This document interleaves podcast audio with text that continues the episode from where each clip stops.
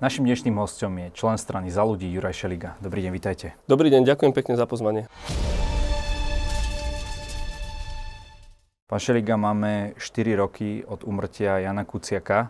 Teraz taká trošku tvrdšia otázka, ale čo si myslíte? Vy ste asi Jana Kuciaka nepoznali, ale čo, čo by si myslel, keby videl, e, že ako sa v tom parlamente niekedy hádate e, na niekedy aj hlúpostiach a ten jeho odkaz už vyzerá to, že pomaly vyfučiava.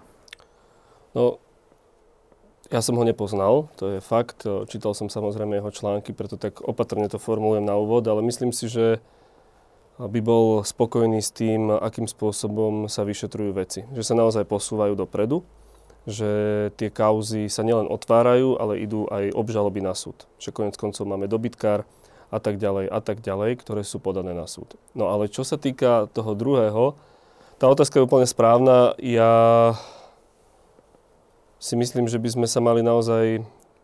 Máme nielen 4 roky od vraždy, ale aj 2 roky vlády budú o pár dní teraz. Respektíve už predbiehate, už predbiehate moje otázky, ale, ale chcem, chcem, chcem povedať, že to, čo spojilo ľudí na námestí a vôbec čo, čo bolo to, ten, ten silný étos, ktorý išiel po tej tragickej vražde, bol, že znormálnime sa, spojme sa do jedného celku a chceme normálne a slušné Slovensko. A niekedy ten celý cirkus, ktorý je v parlamente, tak nevyzerá. A nie len v parlamente. Tá diskusia sa častokrát úplne vlčí, bagatelizuje na nepodstatné veci, to podstatné ide bokom, ako keby ten, ktorý je schopný povedať kontroverznejšiu vec, vetu alebo vec, ak je schopný niekoho uraziť viac alebo dať taký nejaký štiplavý bonmo, tak ten ako keby vyhráva. Toto nie je Slovensko podľa mňa, ktoré chceme. Lebo akokoľvek to môže byť v nejakom momente populárne, akokoľvek to zaplní titulky novín, tak to nepomôže krajine. A krajina tu zostane aj pod našej generácii, pod, myslím, generácii tejto garnitúre v tom obraze, že prídu iní politici a političky a, a čo bude potom? Ľudí, ľudia sa nevymieňajú, tu chcú žiť, chcú normálne žiť a v kultivovanom a pokojnom prostredí. To znamená, že toto je podľa mňa výzva. A ak sa vrátim k tej otázke, myslím si, že s týmto by nielen Jan Kuciak, ale ale aj tí ľudia, ktorí boli na námestí, s týmto sa nevedia stotožniť. Možno aj tí, ktorí vás volili. Isté, isté. Každopádne, uh, vy ste asi jediný z takých tých výrazných osobností tých protestov, kto, kto vstúpil do veľkej politiky. Napríklad ste ich robili aj s Karolínou Farskou. Vy ste nelákali vtedy, ja viem, že sa teraz vraciam trošku, ale uh, nelákali aj ďalších ľudí, aby do toho išli s vami? Bola taká debata prirodzená v nejakom momente v iniciatíve a niektorí ľudia išli do komunálnej politiky. Marek Hatas, ktorý organizoval alebo spoluorganizoval protesty v Nitre a, a ďalší kolegovia, ale do tej veľkej politiky alebo vrcholovej, čo sa týka Národnej rady, nechceli ísť. Ani Karolina Farská? Nie, nie. Myslím, že veď ona to aj viackrát sama povedala.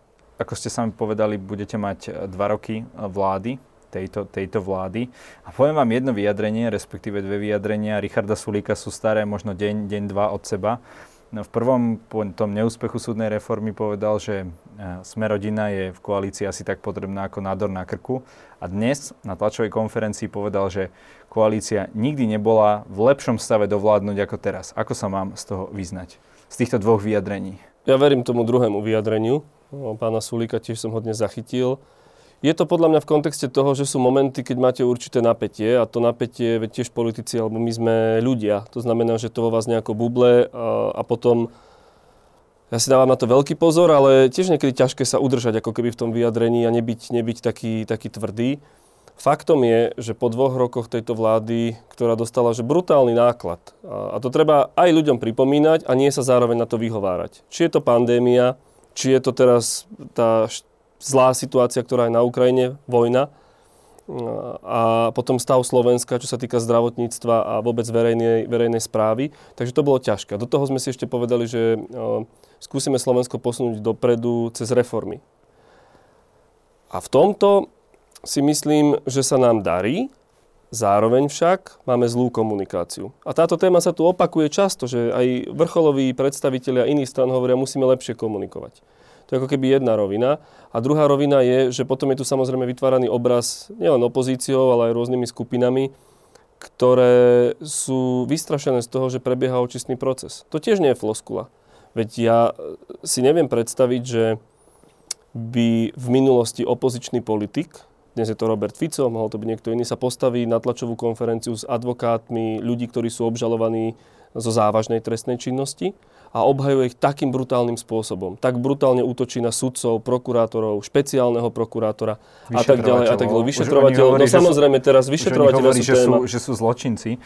Že toto je, toto je tá situácia, kde sa nachádzame, ona vytvára určitý typ napätia.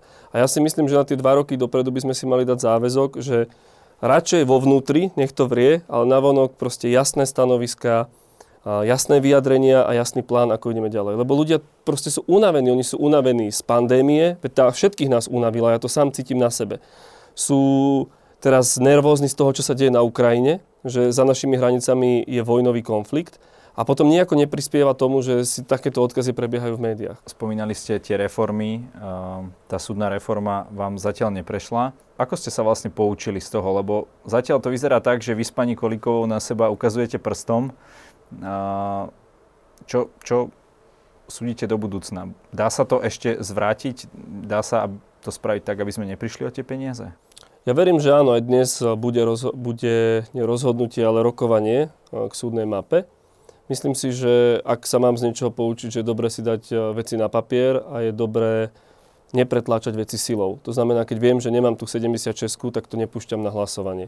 Ale ešte stále nič nie je stratené, zase tak trošku tá hystéria, ktorá tu vznikla, ale ste bola poznačená aj rôznymi mediálnymi vyjadreniami, ale... No ako je to, že raz za 6 mesiacov iba môžete predkladať ten istý návrh? Ako to ale chcete obísť? Ja, ja by som to ako keby dal na pravú mieru v tom rozmere, že prešli okresné súdy a teraz uh, majú byť prešli na vládu... krajské a mestské. Áno, a na vládu majú byť zaradené správne súdy. A my sa držíme milníkov, ktoré boli odoslané do Európskej komisie a tam je zriadenie Najvyššieho správneho súdu. To sa nám už podarilo. Správne súdy a, okresné súdy a krajské súdy. To znamená, že tie krajské súdy musíme vyriešiť buď cez správne súdy alebo okresné súdy. Vy sa dlhodobo vyjadrujete aj k právnym otázkam. Tak mi vysvetlíte, že prečo vlastne robíte túto súdnu reformu, keď podľa vašich vlastných slov uh, to nezrýchli súdne konanie, tej prvotnej fázi ho to ešte spomalí. Ja to už nenazývam reformou, lebo to je reorganizácia súdov na Slovensku. A tá má svoje miesto v tom celom komplexe. Ale ja som viackrát povedal, len viete, on sa to ťažko hovorí, keď ste v jednej koalícii a zároveň ministerka odchádza z vašej strany, potom to vyzerá, že na ňu a podobne, že sme mali začať z iného konca toho, te, toho, tej, tej celej úpravy toho procesu. A to je, že sme mali najprv riešiť elektronizáciu, váženie tzv. súdnych prípadov alebo časové rámce, že koľko približne to má tomu súdcovi trvať a manažment tých súdov. A pani ministerka, čo je legitímne, lebo je ministerka, sa rozhodla, že ona najprv urobí reorganizáciu a potom sa pozrie na Čiže vy máte veci. pocit, že to robila úplne opačne? Áno, že keď nemáte elektronický súdny spis, keď nemáte dobrých manažérov a vyškolených manažérov, lebo nie na všetkých súdoch sú takí manažéri, keď nemáte napríklad posilnené disciplinárne právomoci toho predsedu, ktorý keď nerozhodujete ako sudca povie, prečo nerozhoduješ.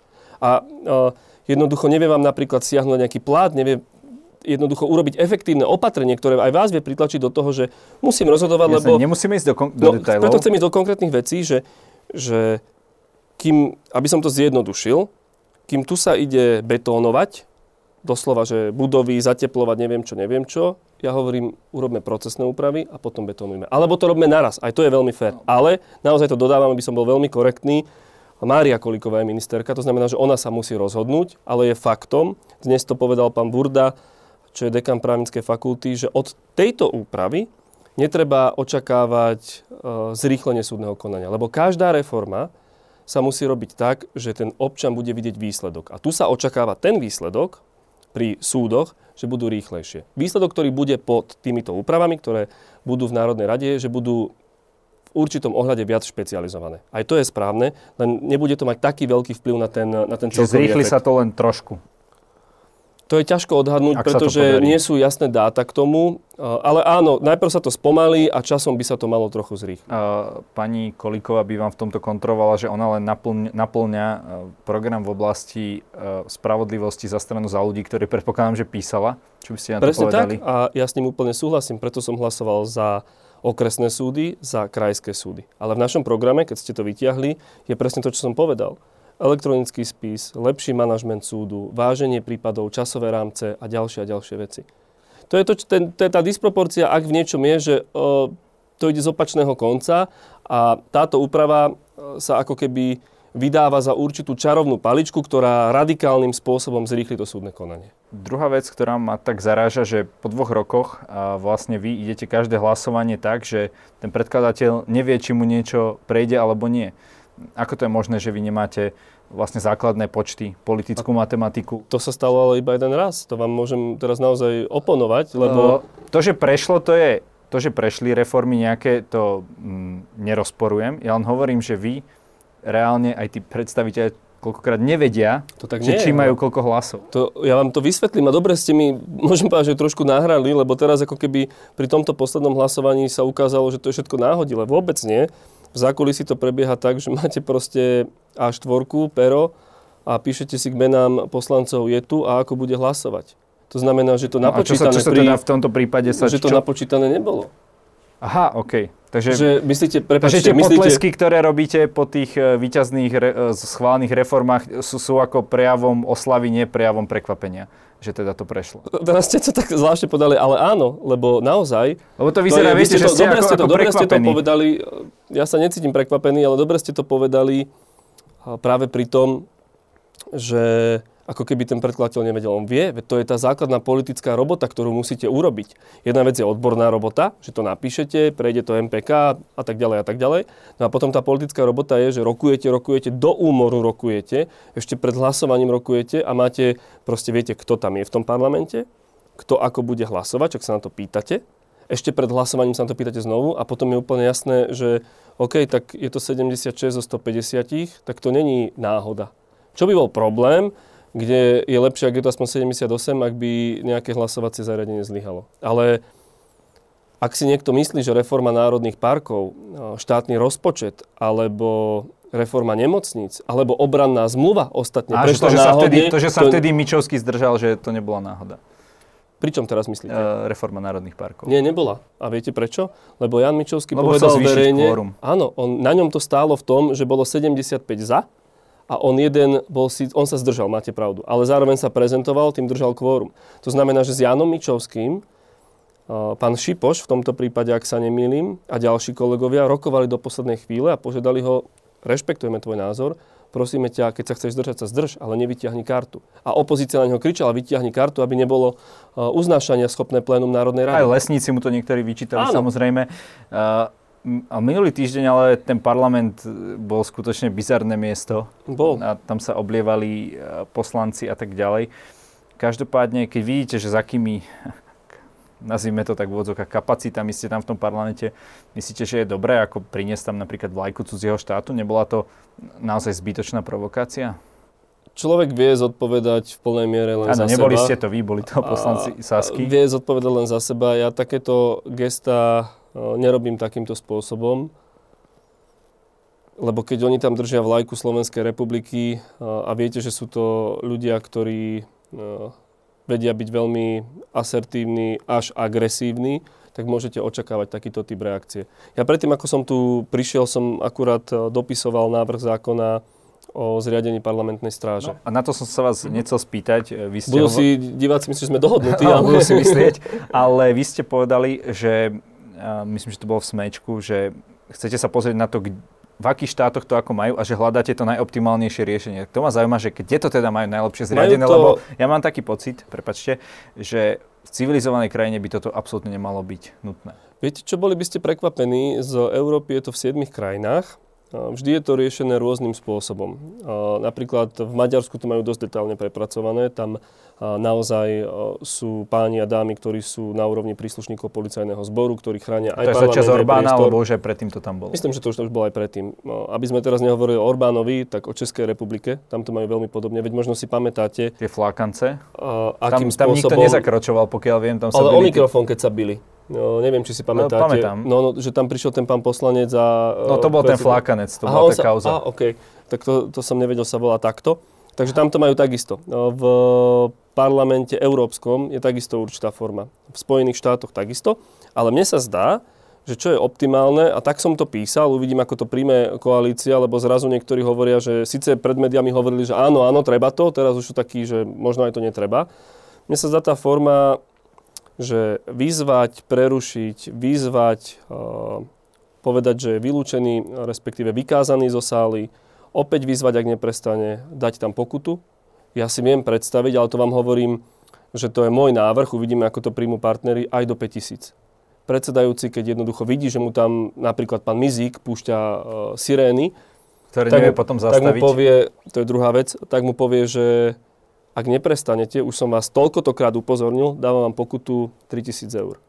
A potom, ak ani toto nepomôže, tak v takom prípade prídu príslušníci uh, úradu na, ochrany, na ochranu ústavných činiteľov alebo tí príslušníci parlamentnej stráže a toho pána vyvedú. Tam je jedno riziko, ak môžem si ešte zobrať čas, je to, ktorý uh, hovoria aj sociológovia a vôbec aj marketéri, že tí ľudia to budú môcť chcieť zneužiť, že naschválne odíde, zaplatí tú pokutu a bude sa chcieť byť s tými policajtami. Lenže to majú vo svete vyriešené tak, že sa to robí takým spôsobom, že predsedajúci výzve všetkých, aby išli preč, nechá vypratať balkón od médií, opäť výzve týchto ľudí, dokonca niekde, dokonca vraj e, zasínajú svetlo, prídu policajti s baterkami, zoberú ich, aby si jednoducho netočili na video a nerobili sa To obeťami. znie Lebo to je, to, je to také zvláštne, ja viem. bizarné. Je to veľmi bizarné, lebo, ale povedzte mi, že kam sme sa to dostali, že veď mám nejaký názor, poviem ho, urobím si tlačovú konferenciu, zvolám si protest, keď prídu ľudia, protestujem, dookola to opakujem, píšem blogy, Facebook, všetko, ale prečo bránim hovoriť tým ľuďom, prečo púšťam sirény, prečo... No, Toto že isté to je by vám tá opozícia kontrolovala, že s týmito praktikami tam začal ľudia ako Hlina, Matovič, ale A to nie ste, si tu- prvý, nie ste prvý, Pamätáme si tú tento argument. obštrukciu aj e, poslancov e, za PS spolu, ktorá bola v konci vlastne minulého obdobia, tam tie ponožky na keď spulte a tak ďalej. Treba to dať tiež na pravú mieru, ako keby v tom, a opäť v širšom kontexte. Vo svete nie je problém s obštrukciami. Uh, Ten filibustering sa deje v rôznych parlamentoch. V britskom, americkom, európskom. Napríklad niekto číta uh, dôvodovú správu, ktorá má 500 strán. A, lebo nemajú tam časový limit a čítajú a čítajú. čítajú. To je ešte priateľné, lebo je to nejaký spôsob obštrukcie. Niekto dokonca sa stane, že na chvíľku zablokuje pult a povie, že neodídem. Ale potom ho výzvu a potom odíde. Ale podľa mňa, čo je úplne kľúčové, a to nehovorím, že s tým súhlasím, ale je úplne kľúčové, aby ten moment, keď ukazujem, že robím obštrukciu a nesúhlasím, bol slušný, nebol agresívny, nebol násilný a zároveň končí. A to, čo ste mi o, pripomenuli ako keby ako novinár a čo hovoria aj vaši kolegovi, ja som nesúhlasil s, tým, o, s tými niektorými prvkami, ktoré robil pán Hlina alebo pán Matovič. Si myslím, že sú iné cesty, len upozorňujem na to, že vo svete sa dejú obštrukcie. Lenže u nás to už nie je Len- obštrukcia, už tam Jara Naďa ako ministra si museli traja poslanci vedľa neho sadnúť, aby tam náhodou neprišlo k nejaké potičke, lebo Kotleba za ním prišiel, začal mu tam driapať papiere a podobne. Že toto už je, toto už je za hranou. Ale, a to je, sa vraciam ako keby k vašej prvej otázke a vôbec do širšieho kontextu, všetci by sme si mali uvedomiť, že svojimi krokmi kultivujeme alebo nekultivujeme verejné prostredie. Otázka je nielen a, tá forma tej obštrukcie, ale aj tá frekvencia, lebo to mal byť nástroj, ktorý sa využíva možno raz za No, jednu presne tak, politickú generáciu, keď je naozaj nejaká zásadná vec a nie, že pomaly na, nechcem povedať, že mesačnej bázi, lebo tak to nie je, ale na každý rok, že aby, sa, aby sa proste niečo vyskytovalo. Viete, čo to tým ľuďom komunikuje? Komunikuje im to to, že pozrite, ako sa hádajú. A o čo sa hádajú? To vie niekto, kto to sleduje dlhšie, ale potom to už, potom to už stráca efekt. Keď sme pri tom hádaní, tak uh, na, mediálne najsledovanejšie sú v poslednej dobe hádky vaše s pánom Žilinkom, alebo keď to nenazveme hádky, tak nejaké ostré diskusie. Kritizujú vás za to, že vy ste oproti nemu právnický elev a ešte ste v oblasti práva nič nedokázali. Čo vy na to? Vždy, uh, keď niekto nemá odpoveď na vaše argumenty a nevyvráti vám vaše argumenty, tak začne byť osobný. A je to, že ste No mladí nemajú, nemajú v tomto pravdu? Museli by sme sa baviť o konkrétnej veci. Ja sa pána Žilinku pýtam otázky. Pýtam sa ho otázky v súvislostiami s konkrétnymi rozhodnutiami podľa paragrafu 363. Ponúkol som mu argumenty, prečo by podľa môjho názoru nemal cestovať do Moskvy. A v kontexte toho, čo sa stalo na Ukrajine, sa mi to definitívne potvrdilo, že to je chyba, že tam išiel. Že vidíme, ako sa proste tá ruská propaganda vie zneužiť. Podľa mňa tie argumenty, ktoré on ponúkol pri obranej zmluve so Spojenými štátmi, keď prirovnal túto zmluvu e, k zmluve z, o okupácii, keď nás Sovietský zväz okupoval, 69., tým sa áno. úplne diskvalifikoval. Ja som pripravený si uznať chybu. Som pripravený povedať, áno, toto je argument za, toto je argument proti. Však konec koncov aj tuto ukazujem, že si sám viem dať námietku v tom, lebo sa snažím rozmýšľať. Ale Prepáčte, na to, to poviem tak humorne, už som dosť veľký, aby mi niekto povedal, že máš 32 rokov, budeš mať 32 rokov a doktorát z ústavného práva, ale nič nevieš. Tak dobre, keď nič neviem podľa teba, tak mi povedz, v čom nič neviem. Ale toto je také ad hominem. Toto, pamätám si, uh, hovorili mi to kolegovia, že toto robili pánovi Lipšicovi, toto robili, ak sa nemýlim, svojho času ešte keď bol mladý, z opozície Petrovi Pelegrínim a ďalším a ďalším. Že proste sú momenty, keď ľuďom dojdú argumenty a vtedy začnú na vás útočiť osobne. A to sú rôzne intenzity. Vy ste boli jedným z tých, ktorí byli na poplach tesne vlastne pred uh, tou voľbou generálneho prokurátora. Možno už väčšina koalície, minimálne napríklad Richard Sulík, ktorý sa vyjadroval, že už do toho nešpárajme, proste to, to, to zvolme. Ale pre, predsa len, prečo vás uh, vtedy tí kolegovia nepočúvali? Bolo už to, to tak nastavené, že už do toho nikto nechcel rýpať, alebo... Tak to je moje šťastie a nešťastie, že ja sa týchto nastavení úplne nedržím. Niekedy mi to prináša skôr nepriateľov. V momente, ako pán Žilinka na vypočutí povedal A, potom vyšlo na pravdu B, som vyzval pani prezidentku, že pozor, my sme tu mali takéto problémy, toto je mimoriadne vážna funkcia, mimoriadne dôležitá funkcia s veľkými oprávneniami, zastavme to. Kolegovia mali dohodu a povedali si, že oni budú voliť pána Žilinku napriek tomu. Ja som sa do poslednej chvíle snažil zabrzdiť a vysvetľovať im. Oni sa tak rozhodli a teraz mnohí, to je také trošku humorné, veď nikto nemá vešteckú gulu, ale mnohí hovoria, joj, keby som si radšej vtedy odťal ruku. Myslím, že to hovoril pán poslanec Stančík a ďalší hovoria, že to bola zlá voľba a tak ďalej. Čiže nepočúvala vás podľa vašich slov ani prezidentka, ani predseda parlamentu, ani premiér vtedy? No, nepočúvali. Aj teda ďalších, ktorí napríklad pán, pána dostal. Aj pán Dostal to povedal veľmi jasne. Aj pán Kolár a tak ďalej. Že nebol som, nebol som jediný. Oni sa tak rozhodli, chcem byť láskavý, ako teraz to myslím tak, že v tej interpretácii toho, že všetci sa rozhodujeme v čase tu a teraz. Ja si nemyslím, že touto, som presvedčený o tom, že pani prezidentka s touto vedomosťou, ktorú má, by pána Žilinku nemenovala. A myslím si, prepačte, pardon, že aj kolegovia z koalície, veď konec koncov to aj sami hovoria, že už by ho nevolili. Vy ste spomínali, že pán Žilinka možno nebude tým generálnym prokurátorom až tak dlho, ale nie preto, že by ste ho vy odvolali, ale preto, že možno si chystá nejakú politickú kariéru. E, špekulovali ste o nejakej kandidatúre na prezidenta. Zaujímavé ma dve veci. Prečo by to robil? A odkiaľ máte také informácie, že ich šírite do verejného priestoru? Zazneli na tlačových konferenciách, ja som to veľmi jasne povedal, že toto sa hovorí, teraz fakt neviem, že ktorý politik to povedal uh, viackrát, že toto je, toto je príprava. To je prvá poznámka a druhá poznámka Takže je... je to len špekulácia. Tak áno, ktorú ale pán Žilinka nevyvrátil, to je na tom zaujímavé. A druhá vec je, ja neviem, prečo by to robil, len niektorým krokom pána Žilinku ja nerozumiem, pretože on mal šancu sa zapísať ako človek, ktorý naozaj bude nestranný, ktorý bude komunikovať veľmi odborne. Na vypočutí nám povedal, že on otvorí okná a dvere na prokuratúre obrazne, bude, bude ten, ktorý prinesie iný étos a stal sa úplne presný opak.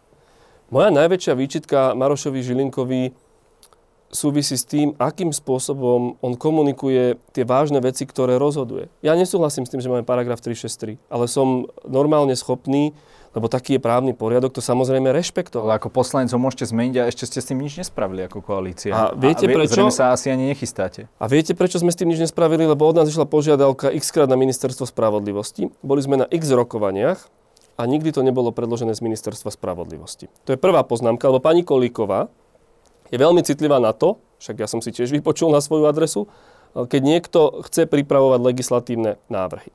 Ale zároveň... nemôžete podať ako poslanec Počkajte. a vyhnete sa MPK a podobne. Na toto je veľmi citlivá, povedala, že toto bude riešiť ona. Ale zároveň sa aj zastanem v tom, že je zrejme, že dnes by sa podpora, žiaľ Bohu, na zrušenie paragrafu 363 hľadala veľmi ťažko. Preto my sme hovorili o určitých alternatívach, čo s tým paragrafom robiť. No, a to sa má pripraviť teraz pri novele trestného poriadku. Tak poďme, ale takto je tá situácia. Poďme k tej parlamentnej matematike. Uh-huh. Vy by ste mali mať väčšinu aj bez Smerodina. Tak ktoré ostatné strany s ním majú taký problém?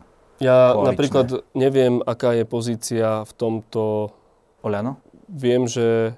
Rozmýšľal som nad SAS. Viem, že pán Dostal, pán Baraník sú jasne za, združen- za zrušenie. A v Oľano neviem, že či všetci sú za zrušenie. Veľmi úprimne hovorím, nechcem nič podsúvať. Ja viem povedať, že áno, že my sme to navrhovali a ak sa to nedá zrušiť, lebo nie je na to vôľa, tak hľadajme modifikácie. Alebo prekopme ten systém prokuratúry. No a len viete, to, to, naozaj že, vyzerá, že sme sa dohodli. No len viete, že ten problém, my ste boli poslanecký návrh, je, že keď ste minister, bez ohľadu, bez ohľadu tak máte na to, za sebou ten aparát, aparát a tak ďalej. A tak ďalej, tak, že to, ja mám predstavu o prokuratúre, aj ponúkam určité veci, ale aj dohoda v koalícii je. Dokiaľ minister nedá zelenú na ten aj poslanecký návrh, tak nejde. Ja chápem, v tomto že... naozaj, to myslím veľmi dobromyselne, ale Mária Kolíková drží teraz kľúče od miešačky. Áno, že nie je to... A keď to nejde, tak áno, napríklad pri marihuane, úplne iný príklad, tam tie tresty sa to strašne naťahuje, ešte to nie je ani na vláde, ten jej zákon, tak my sme boli za ňou, ak niekedy minulý rok, neviem, či v lete, alebo keď to bol pán Krupa, za Olano tam bol, on to riešil, napovedal, že sa to vyrieši. My si povedali, tak ale už to naozaj dlho trvá, tak ideme aspoň s touto variantou, ktorá je priechodná a keď prinesieš ty ako ministerka túto tvoju variantu, tak super, všetci budeme za ňu hlasovať, ale aspoň niečo urobme. To znamená, že tiež nechávate nejaký priestor na to, aby sa veci mohli pohnúť zo strany, zo strany ministra, ale áno, sú aj poslanci, to poviem narovno, sú nervózni z toho, že to dlho trvá, lebo aj ľudia sú nervózni z toho, že to dlho trvá. Len... Vy ste spomínali nejakú možnosť reorganizácie prokuratúry napríklad na štátne zastupiteľstvo, ktoré majú v Čechách. Je toto pre vás v tejto chvíli tá možnosť, ktorú budete presadzovať? Áno, to je jedna z ciest. Alebo ďalšia z ciest je, že akým spôsobom, bez ohľadu na to, kto je generálny prokurátor, má alebo nemá byť postihnutelný. A tak ďalej, a tak ďalej. Viete, tých variant je naozaj Nemohli veľa. o tom napríklad, ja neviem, o takýchto disciplinárnych prehreškoch, ja neviem, ústavný súd rozhodovať? No my máme najvyšší správny súd, ktorý rozhoduje o prehreškoch prokurátorov, ale to, za čo môže byť pán Žilinka v tomto prípade, lebo on je generálny prokurátor stíhaný, je veľmi oklieštené. A najmä, je problém s tým, že to môže byť buď 90 poslancov, ktorí dajú ten návrh, alebo pani prezidentka. A 90 to vám poviem na rovinu, naozaj nemáme dnes v rukách na takýto návrh. No ako to vyzerá vo vašej domovskej strane za ľudí? Vy ste e, tam s pani Žitňanskou, ste tam e, taký, taká možno samostatná skupinka, alebo ste... Nie sme samostatná skupinka. A nemôže to ukázalo sa to, áno, teraz pri tom hlasovaní sa to ukázalo, že ja aj Jana Žitňanská sme hlasovali aj za okresné súdy aj za krajské súdy, ale funguje, fungujeme normálne. Uvedomil som si, priznám sa vám, e, jednu vec e, časom a prvýkrát o tom hovorím verejne, že keď sa zmenšíte na určitý počet poslancov, je ťažšie a podstatne viac energie vás stojí to, aby ste stíhali prechádzať tými legislatívnymi návrhmi pri najmenšom a vedeli, o čom hlasujete. Že to napríklad neberie podstatne viac teraz energie, ako keď nás bolo 12, lebo Napríklad pán Kolár, Miro Kolár, teraz myslím, on sa venoval verejnej správe, kultúre. Pán Valašek mal zahraničie výborné pokryté, aj bezpečnostné veci. To znamená, že tie návrhy zákonov ako keby mali svojich gazdov, tak sa to volá v tom poslaneckom žargóne, že oni ich prešli a potom na klube sme si povedali toto, toto a toto, také, také sú rizika. To znamená, že teraz je to trošku komplikovanejšie. A druhá vec je, čo ukázala aj táto situácia v súvislosti s ostatným hlasovaním, je to, že Treba, aby sme napriek e, tomu, že nás je menej, podstatne aktívnejšie komunikovali jednotne a spoločne, lebo potom sa môže stať, že naši voliči alebo vôbec občania e, sa v tom strácajú. Teraz sa vrátim možno úplne na začiatok, ako sme sa bavili o vašom pôsobení v Záslušné Slovensko a potom tom vstupe do politiky. Nebol už tam e, problém strany za ľudí, že vlastne pán Kiska chcel stoj čo stoj, mať tú stranu samostatne a že ste sa naozaj nespojili uh, s tým PS a spolu a vytvorilo by to úplne inú dynamiku. Ja viem, že po bitke je každý generál, ale už aj, v, už aj v tom čase vám to hovorili či už komentátori, ktokoľvek. Pán redaktor, naozaj nám nikto nebude veriť, že sme není dohodnutí, ale ja tu nie som generál po bitke, ja som to v tom čase hovoril a ne, ak si dobre pamätám, boli sme dvaja v predsedníctve pôvodného za ľudí, ktorí sa chceli spojiť. Kto bol ten druhý? To nech povie on verejne sám. Aha, Není to nejako, nejako tajné, veď... Ja som ona, chcel, máte tam aj viacero výrazných žien možno? Uh, boli sme dvaja. Mm, a myslím si, že prevládla tá chuť mať svoju stranu, čo bolo legitímne, len mne sa to zdalo vtedy takto. A faktom je, zase keď opäť vidíte, chcem byť férový aj, aj k ľuďom, ktorí to vtedy vnímali inak, je, že keby sme mali 15-16%, tak to všetci považujú za správne rozhodnutie. Že my dajme tomu 15 alebo 11-10, PS spolu 10 alebo 5, 8, to je jedno, tak by tam boli dve, dve silné strany. Ale potom sa to udialo takto. To znamená, že áno, ľahšie sa mne to teraz hovorí, lebo môj názor už vtedy bol taký, ale vôbec ako keby nehaním za to kolegov, lebo tá vízia bola, že naozaj tá strana išla hore v tom čase a preto toto prevládlo u nich. Že ak si pamätám správne, v auguste 2015 20 sme mali nejak 5,5, potom to šlo 6, 8, 10, 12, dokonca myslím, že 14 a potom to šlo po latečku s, s grepovým džúsom úplne dole. No, rozumiem, ale ten signál, ktorý pre vás mohol byť taký zaujímavý, bola tá politická pracovitosť napríklad Andreja Kisku, ktorú podľa mňa on až tak skôr nemal. Keď si to napríklad porovnáme s Robertom Ficom, aj keď ten samozrejme z úplne iných pohnutok,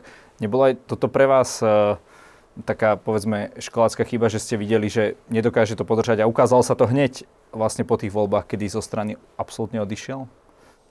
Ja si Andreja Kisku vážim za to, čo urobil v tom zápase, ešte keď bol prezident. A za ešte tú stranickú keď, Ešte keď sa postavil Ficovi, keď e, nebolo. A za tú stranickú časť mne príde hrozne neslušné, aby som takto verejne hovoril veci, ktoré sme si my povedali interne. My sme sa o tých veciach rozprávali. A na lídrovi je dôležité to, nielen vo vzťahu k nemu ako k osobe, ale aj k ľuďom, ktorí sú s ním, že do nejakého momentu sa rozprávate a v nejakom momente, keď sa neviete zhodnúť, tak líder príjme rozhodnutie a to rozhodnutie rešpektujete. A ja som tie rozhodnutia rešpektoval, mal som priestor sa k ním vyjadriť. A keď som s nimi nesúhlasil, som s nimi nesúhlasil.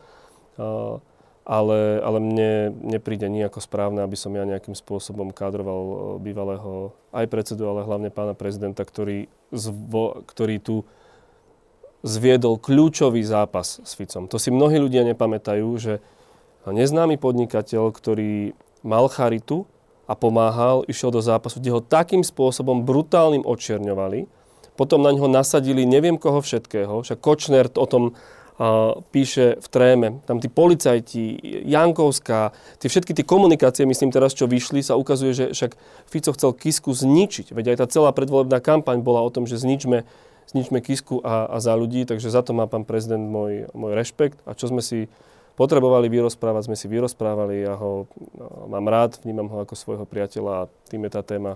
Viem, že pre vás možno nie úplne atraktívne, ale pre mňa je uzatvorená. Ako vnímate momentálne budúcnosť strany za ľudí? Lebo vy máte také, povedzme, no, preferenciám, preferenciám nezodpovedajúce vyjadrenia. Ste veľmi uh, ja mám preferenciám nezodpovedajúce vyjadrenia? Teraz v ktorom, v ktorom rozmere myslíte? V zmysle, že tu vidíte to pozitívne, že budete ďalej proste fungovať v záľubu. Ja to, ja to hovorím aj o, keď hovorím, hovorím aj o vládnej koalícii a hovorím aj o za ľudí, pretože opäť sa vraciame k tej otázke, ktorú sme mali predtým. Ja si myslím, že tu je potrebné aj vzhľadom na to všetko, čo sa deje, aby vznikol nejaký stredopravý blok, ktorého podľa mňa za ľudí by malo byť súčasťou.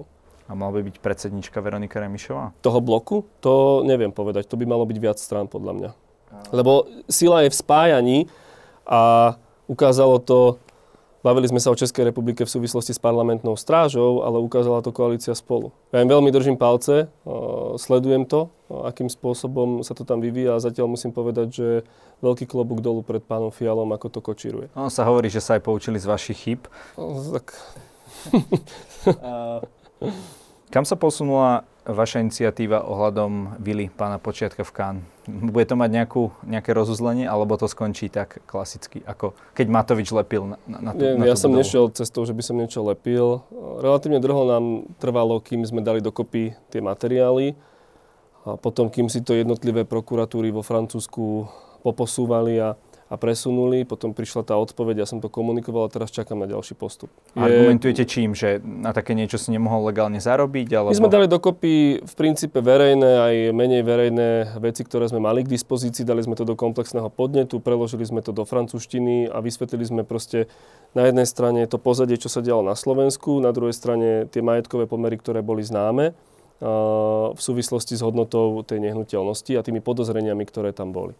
Uvidíme, ako Francúzi rozhodnú. Ja bez ohľadu na to, či to posunú ešte ďalej, že naozaj sa začne aj súdne konanie, alebo povedia, že oni to tam nenašli. Ak povedia, že tam nenašli, no, tak ja to poviem verejne. Že ja toto nebudem nejako skrývať, preto som trošku tak reagoval, že nie som ten, ktorý lepí a nechá to tak. Ja som to podal, dostal som nejaký set informácií a teraz čakám na ďalší set oficiálneho vyjadrenia a keď príde a bude to možné, normálne budem o tom informovať.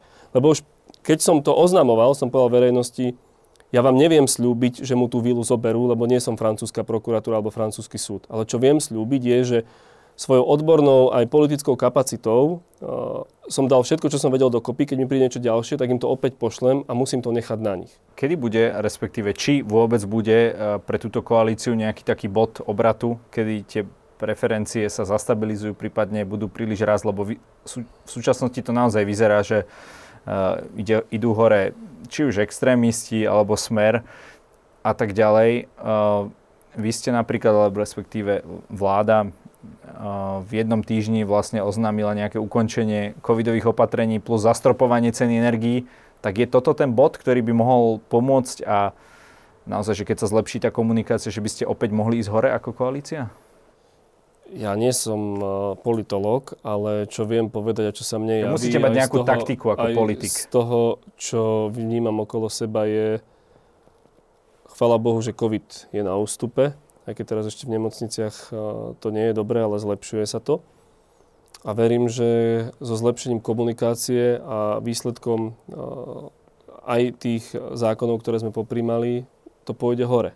Že ľudia pochopia, že koalícia akokoľvek je ťarbavá, je dobrá a pomáha im.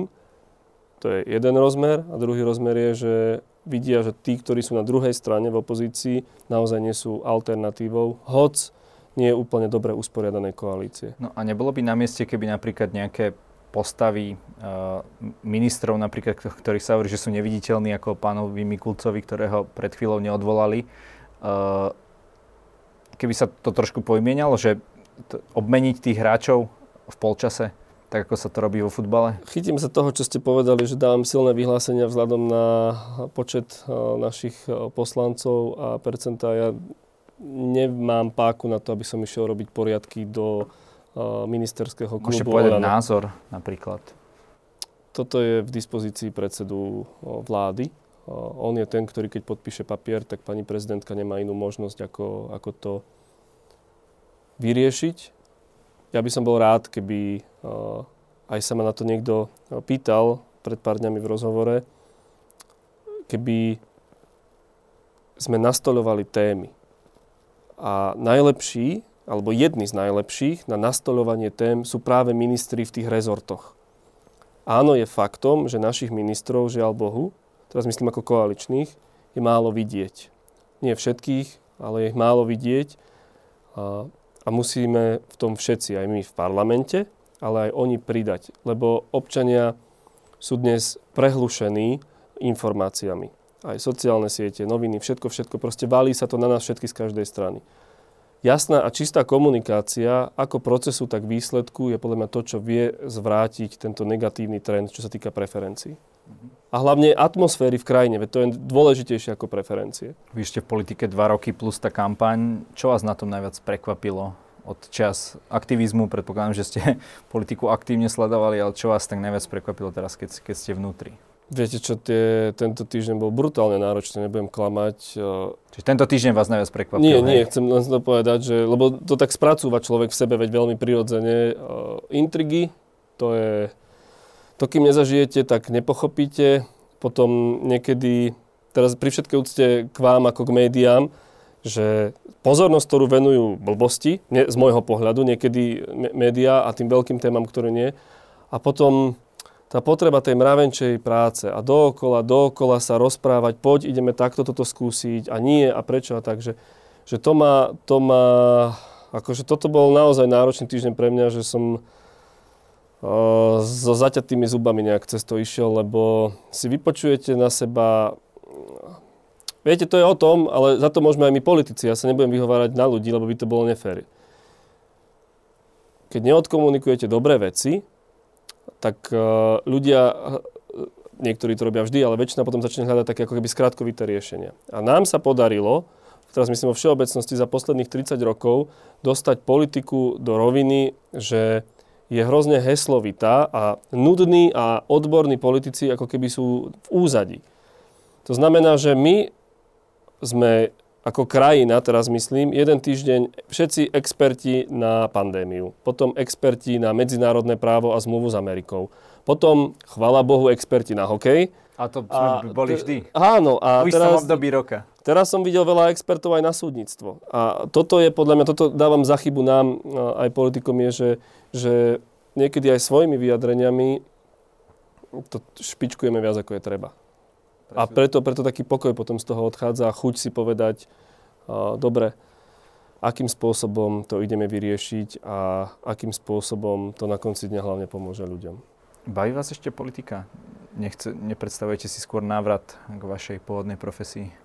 Ja som v tomto veľmi slobodný a priznám sa, že paradoxne, ja to pracovne volám Lampagate, mi v tom pomohla a myslím si, že to bola taká skúška. Zaprvé bola e, to ukážka mojej hlúposti v tom, že som tam vôbec e, zostal a že sme tam sedeli, mali ten sme podnik, preč. Aj, aj, aj ďalej tam boli nejaké problémy, aj, aj po tom vašom, že, že bol otvorený. Ale toto bolo, to teraz ja hovorím viem. o sebe, ja nie som prevádzkovateľ, ani nejak nemám s tým ja len hovorí, že to je s tým Hej, len, len, to chcem, len to chcem povedať je, že a v momente, keď som videl tie fotografie, ktoré teda boli veľmi, eh, podľa môjho názoru, eh, cieľene vybrané, tak som pochopil, že by som mal odísť a ukázať, eh, že ma to mrzí. A mňa to fakt mrzelo veľmi a, a potom ako keby spätne po mesiacoch, lebo samozrejme vás to aj trápi a si poviete, že to takto nemuselo dopadnúť, som, zase mi prišlo tak, že, ale, že som cítil veľkú slobodu, že mne není ľúto za tým podpredsedom parlamentu. Čo ma mrzí je, že toto som nemal proste urobiť. Že tá limuzína vám nechybala? Vôbec nie. Vôbec nie. A, a prečo to hovorím je to, že nejako mi to ostalo vo mne, že ten pocit, minule mi to povedal, myslím, že pán Kaliňák v nejakej relácii, však vy nemáte preferencie. A, a ja hovorím, však aj keď budem mať minus 3, mne je to úplne jedno. Ja som na 4 roky a tie 4 roky proste budem robiť, čo viem. Najlepšie, ako viem a určite nevždy dokonale. A toto ma nejako drží, to znamená, keď sa ma aj váš pán kolega pýtal predtým v tej, tej ankete, že, že ako to ja vidím ďalej, áno, sú niekedy naozaj ťažké je človek dole, ale potom vidí ten zmysel. Ja by som rád pokračoval, ale keď to nepôjde, keď nebudem vidieť ten zmysel, tak poviem, že dobre, že nie. A som naozaj hrozne vďačný za, za túto príležitosť posúvať veci, aj chodiť na tie koaličné rady, aj byť v parlamente, že to áno. Ale není to pre mňa také, že celý život. Ja si viem predstaviť, že či právo, som dokončil doktorát z ústavného práva, mňa to hrozne baví, baví ma písať, ale viem si predstaviť aj, aj iné veci, že by som robil. Baví ma, baví ma vôbec ako keby robiť analýzy rôznych vecí a tak ďalej, tak ďalej, že, že tých vecí je, je kopa. To znamená, že za toto som vďačný a veľmi si prajem, aby mi toto zostalo aj tie ďalšie dva roky. Že taký nejaký aspoň trochu mať tej vnútornej slobody. Pán Šeliga, každý u nás môže na záver povedať čokoľvek, čo sám chce. Nech sa páči. Sme dva roky od volieb a štyri roky od vraždy. Ja sa chcem ospravedlniť za to, čo sa nepodarilo a že ten proces aj tej očisty, aj toho étosu, normálnosti a slušnosti je podstatne ťažší a tristnejší.